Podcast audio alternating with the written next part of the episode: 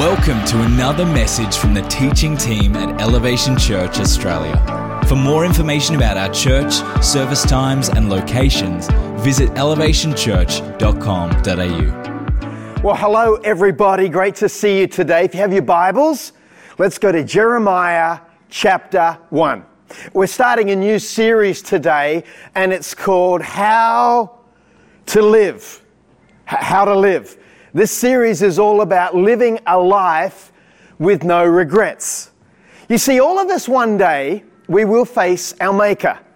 Every one of us will face God, and we'll either hear two things Well done, my good and faithful servant, or we'll be filled with regret that we didn't do what God wanted us to do on this earth. I don't know about you, but that, that haunts me. That thought that I'm going to face God and give an account for my time on earth is something that sometimes keeps me up at night, if I'm honest. I don't want to get to heaven and regret my time on earth. I don't want to look back and think, I wish, I should have, I could have, why didn't I? And I feel it's important as a pastor, able to bring God's word so that you don't face that chance of regretting your time on earth. You know, whenever you talk to someone who's in their last days of their time on earth, they're often filled with regrets. I wish I'd spent more time with my family. You know, I wish I had shared and built more relationships. I wish I didn't spend so much time chasing money. Today, we're going to study God's Word. How do we live a life of no regrets? I believe this is critical for our church over the next four weeks as we unpack this series based on the book of Jeremiah. I believe it's going to bring a lot of freedom, a lot of hope, and a lot of challenges for all of us. The book is actually based on a, sorry, the, the message is actually based on a book by Eugene Peterson. He, he's the guy that wrote the Message Bible. And you can see in our artwork, we've got some horses hanging in the background because the series was called um, Living Life with No Regrets, based on the book Running with Horses. We're going to hear that scripture in a moment. But I encourage you to read Jeremiah, uh, stick to all four of the message series that build upon each other over these next four weeks. And one of the quotes that Eugene Peterson says that really kind of sums up this series is this one God is calling you to a life of purpose, far beyond what you think yourself capable of living, and promises you adequate strength to fulfill your destiny. When I was 12 years old, I was living at Mona Vale Beach. We had a little fibro two bedroom house right next to the beach. It was a great place to, to grow up. And I remember lying on my bed at night. I didn't grow up in a church home, I didn't know God. But I would look at the stars as I looked out my little bedroom window, and I would think to myself, there must be a God.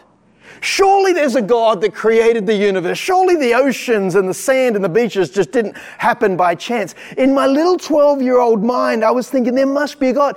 And if there's a God, he must know me. Surely, if He created all this, He must know I'm here. And I remember sort of talking to God in a real strange way as a little 12 year old. Hey, God, you know, I'm here, thinking that He might hear me if, if I yelled out. This went on for weeks and weeks and even months as I would just have this questioning and is there a God and is He real? Well, it wasn't long for a few years later, I accepted Jesus Christ as my Lord and Savior. And I discovered there is a God and this God knows me. And that's the foundation for Jeremiah's understanding and following of Scripture.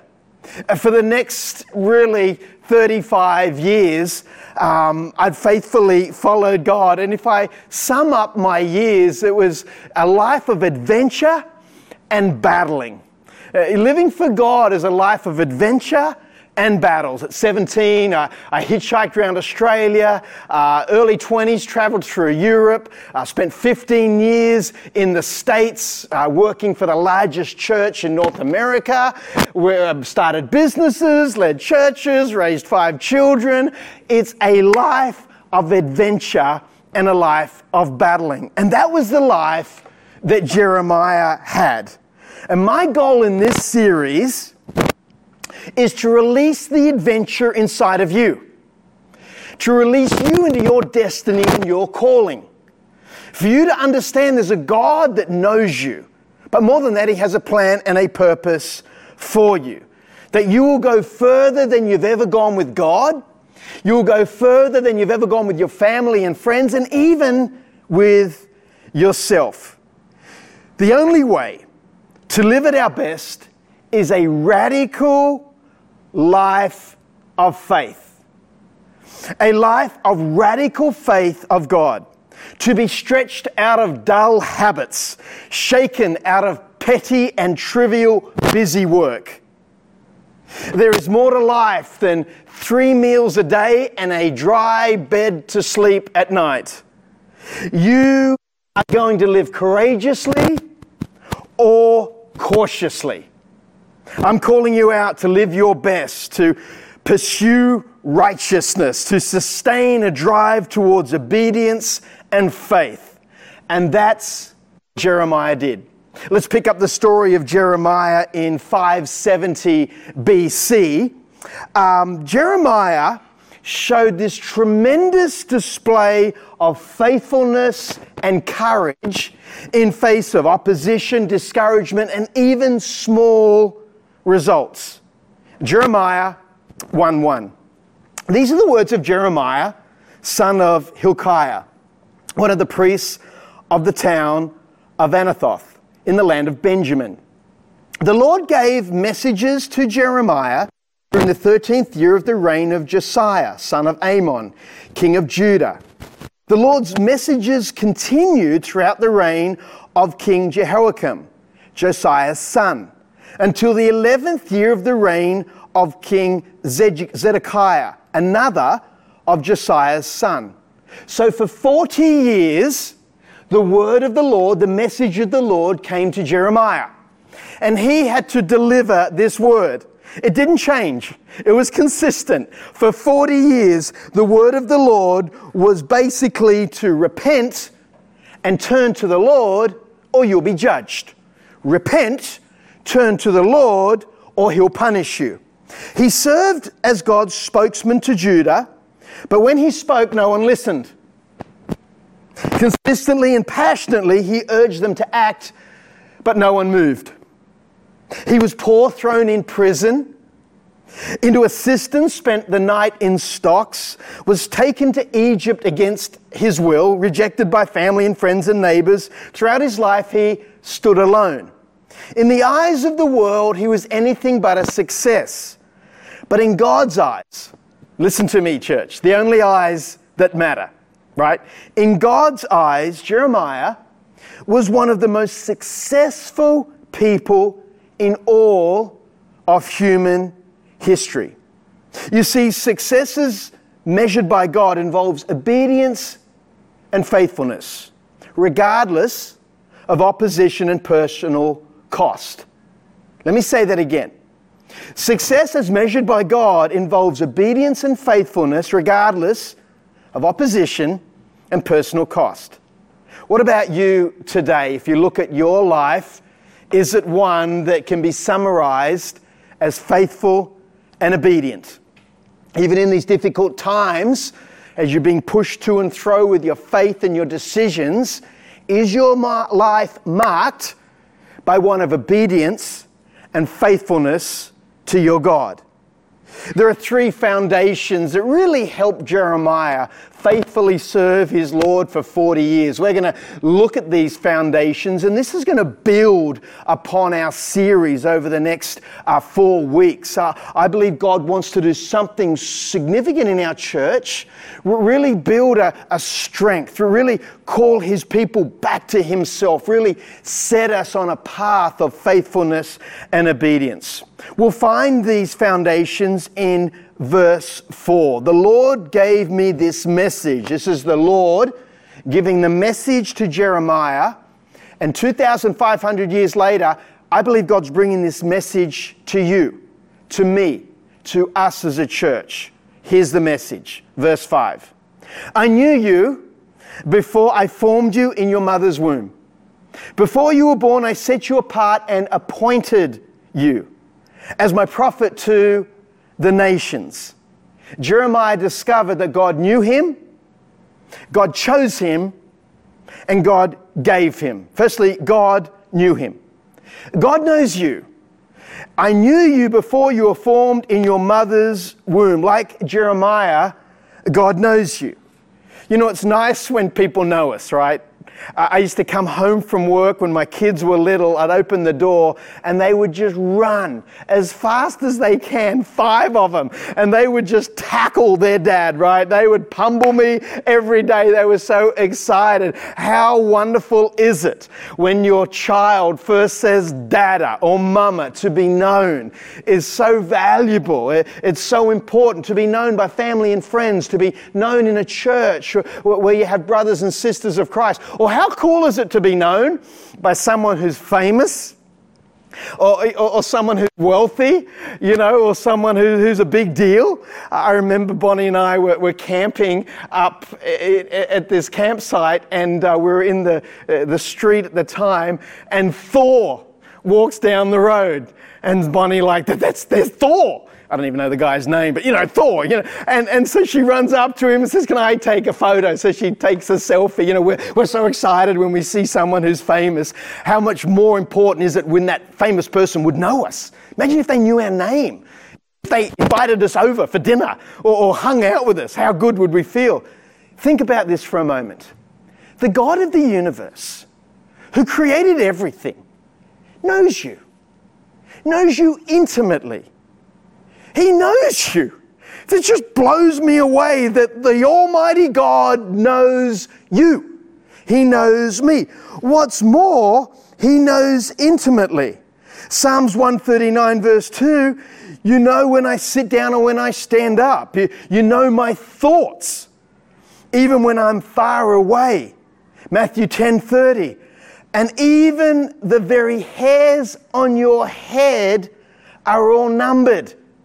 Imagine the hairs on your head now. For some of you, that's not a big deal. Like one, one, you're bald, right? There's not a big count. I'm sorry about that. But for the majority, we've got lots of hair. Right? Imagine God knows the hairs on your head. He knows the thoughts that you think. This reveals that He is interested in you. This reveals that you're important to Him. This reveals that you're unique. You're one of a kind. You're special. There's no one else like you. God knows you. I, I hope you feel the importance of that. I, I hope you know the, the, the, the magnitude of that. The Bible makes it clear that every time there's a story of faith, it is completely original. Each life is a fresh canvas on which God uses lines and colors, shades and lights, textures and proportion that He has never used before. You're, you're one of a kind. You're, you're known. You're special. Let that sink into your spirit. You're not just moving along in this great river of just life and just unaccounted for. You're special. You're named. You're one of a kind. It's interesting the mark of a big person is their interest in others. The mark of a small person is their interest in themselves. And God, the biggest of all, the, the creator of the universe, is interested in you. It's also a challenge, isn't it, for us to be interested in others. Number one, God knows you. Number two, Jeremiah discovered that God chose you. He knows you, He chose you. Before you were born, I set you apart and appointed you. He chose you. He didn't choose you because you're great, by the way. He chose you because He's great. Jeremiah arouses our passions for a full life. But at the same time, he firmly shuts the door against attempts to achieve it through self promotion, self gratification, or self improvement. He chose us, but that's not because we're perfect. He chose us because He's perfect and we're created in his image. There's this ancient proverb of a girl who goes daily in her village to the river to get water. She would fill the water in clay pots and put them on either side of her with a rod over her back. And she would carry these clay pots all the way back to her village. Well, one of the clay pots had a crack in it. So as she would walk along, the water would actually fall out. And so when she finally got back to her house, one of the clay pots that was broken was only half full. Years and years later, the little clay pot said, why do you bother with me? With full of shame and guilt, the clay pots, I'm broken. You know, why are you using me? And the little girl said, Have you ever noticed along one side of the path there are flowers? It's the same side of the path that I walk each day with the little clay pot that's broken.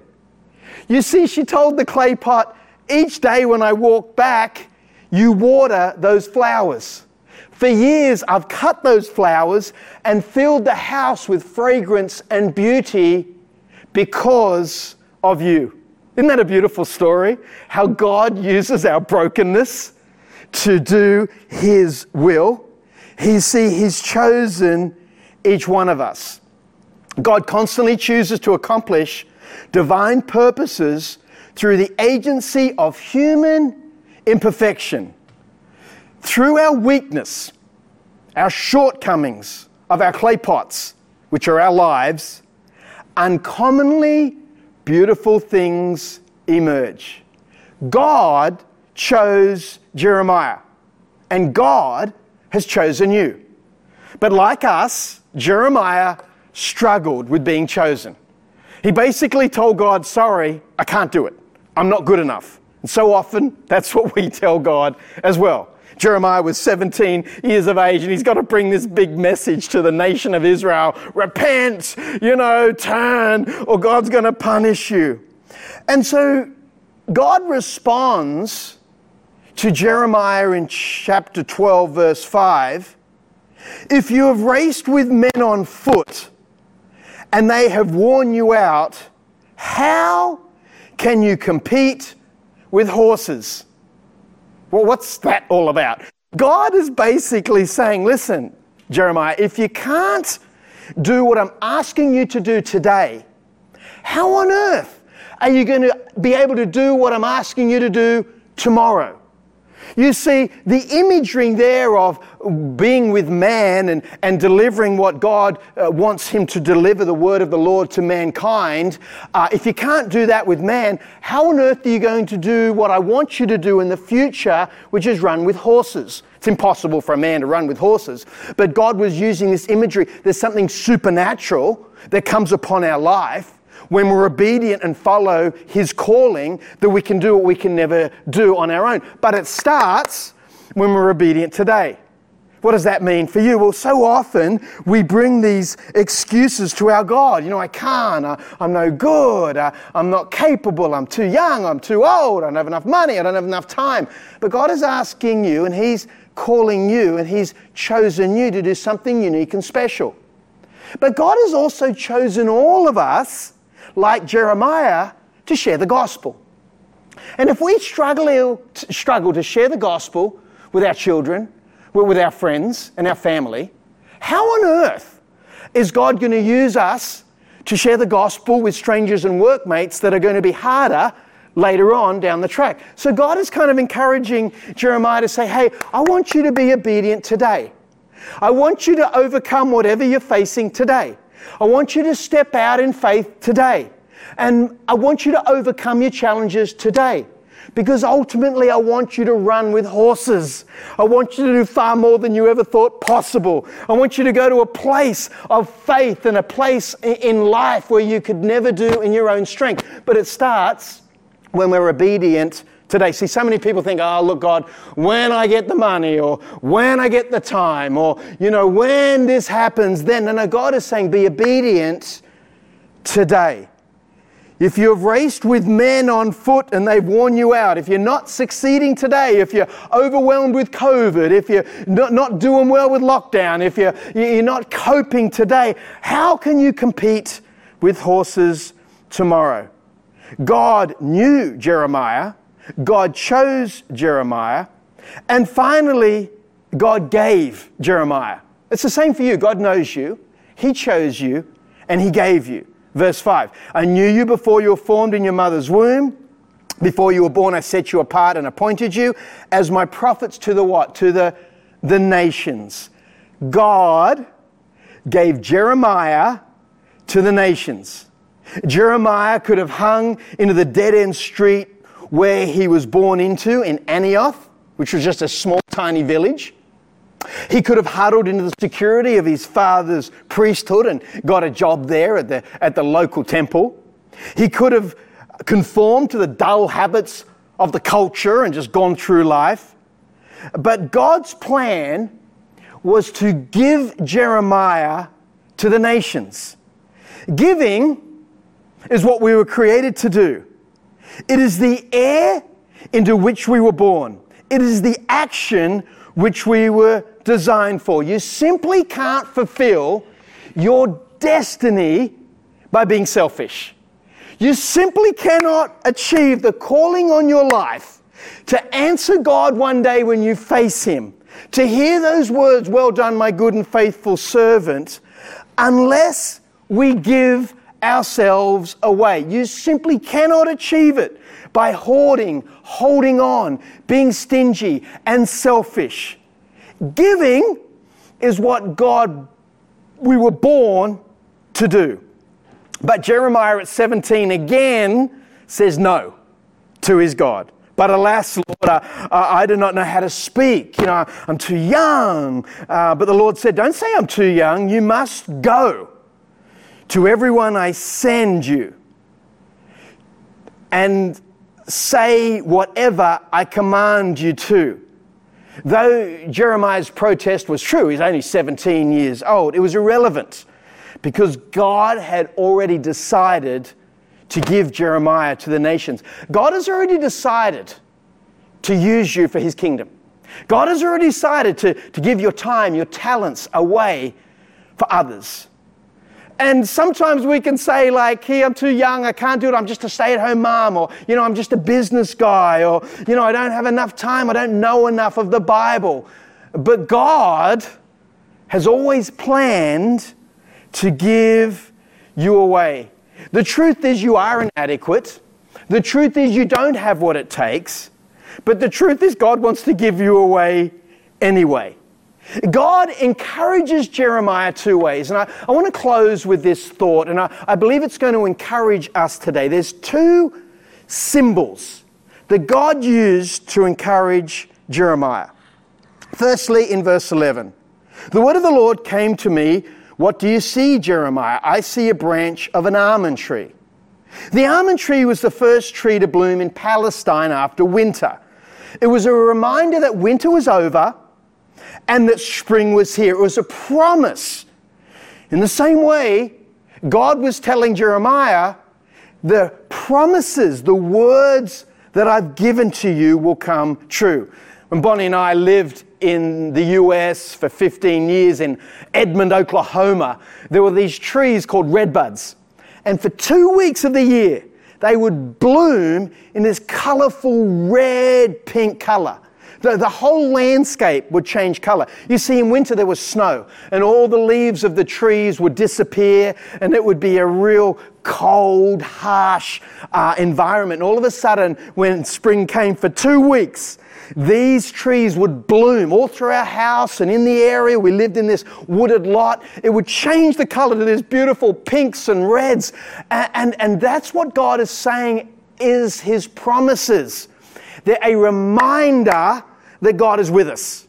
The promises are a reminder that He'll give us what we need, that we will overcome, that He will deliver us, that He's more than enough. You see, the promises of God are like those almond tree or the red buds. They need to be constantly in our mind. We need to re- re- re- review the promises in our life that keep us on track, that encourage us. We might be in winter, but the promises that God has for us are true and amen. Then, a second image of encouragement that the Lord brought to Jeremiah was in verse 13. The word of the Lord came again and said, What do you see? I see a pot that is boiling. I answered, It's tilting towards us from the north. The boiling water represented the armies poised for invasion. Uh, they were about to murder, rape, and pillage. Yet the pot represents God is still in control and limits evil. So when it comes to COVID, we can't be naive about COVID, it must be faced, but we can't be intimidated by it evil, by it either. Because God is still in control. He, he, he's the pot that contained the boiling water. That's the image that God is still sovereign. God is still in control. God limits evil. God is still in charge, and we can have confidence in His promises and we can have confidence in His sovereignty. I pray they encourage you today as you face whatever you faced, and they encourage Jeremiah to step on the path of adventure as he battled the enemy and battled his own doubts and fears, but he overcame them. Today, I want you to know that you're known, you're chosen, you're given. He knew you, therefore, you're no accident. He chose you, therefore, you're not a zero. He gave you, therefore, you cannot be a consumer. Father, I pray in the name of the Lord that you would encourage us through the life of Jeremiah. That we would realize we are known, we are chosen, and we've been given away for the sake of others. God, stir our hearts, encourage us that your promises are true, that you're sovereign and still in control, that you are a God we can trust with our lives, that we want to live this life of no regrets we want to live a life that's worthy of you, full of obedience and faithfulness. We want to live for you. Still praying today, the only way we can live for God is when we start by surrendering our lives to God. Well, what does that mean? Well, that's the gospel that Jesus Christ came and died and rose again, lived a perfect life so we could be forgiven. Because we all know we're born for something greater. We're born for something more. We're not just born for a few meals and have a job and survive and then die. God has a great plan. He has a destiny. We're actually eternal beings. We will go to heaven or we will go to hell based on what we do with Jesus Christ.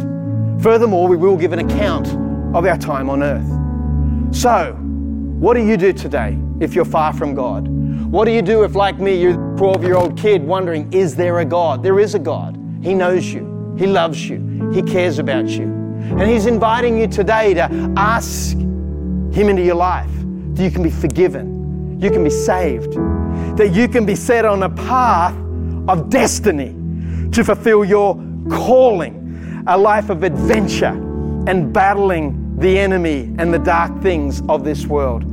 If that's you today, the Bible says all you need to do is turn from your ways, call on His name, and you'll be forgiven. You'll be saved. And I'd love to pray for you today that you would make that decision, that you would not die and regret your days on earth, or what's worth, that you would die and spend eternity separated from God in this place called hell. Hell is real, heaven is real. We, we want to see everyone in heaven. We're, we're called to, to give our lives to see people saved from hell, to see them saved into heaven through relationship with Jesus Christ. If that's you today, I want to pray for you. Close your eyes, turn your heart to God, and let's pray. Jesus, I'm a sinner. I need a Savior. Would you save me? Would you forgive me? Would you be my Lord? Because I want to follow you all the days of my life. I pray in Jesus' name. Everyone said, Amen.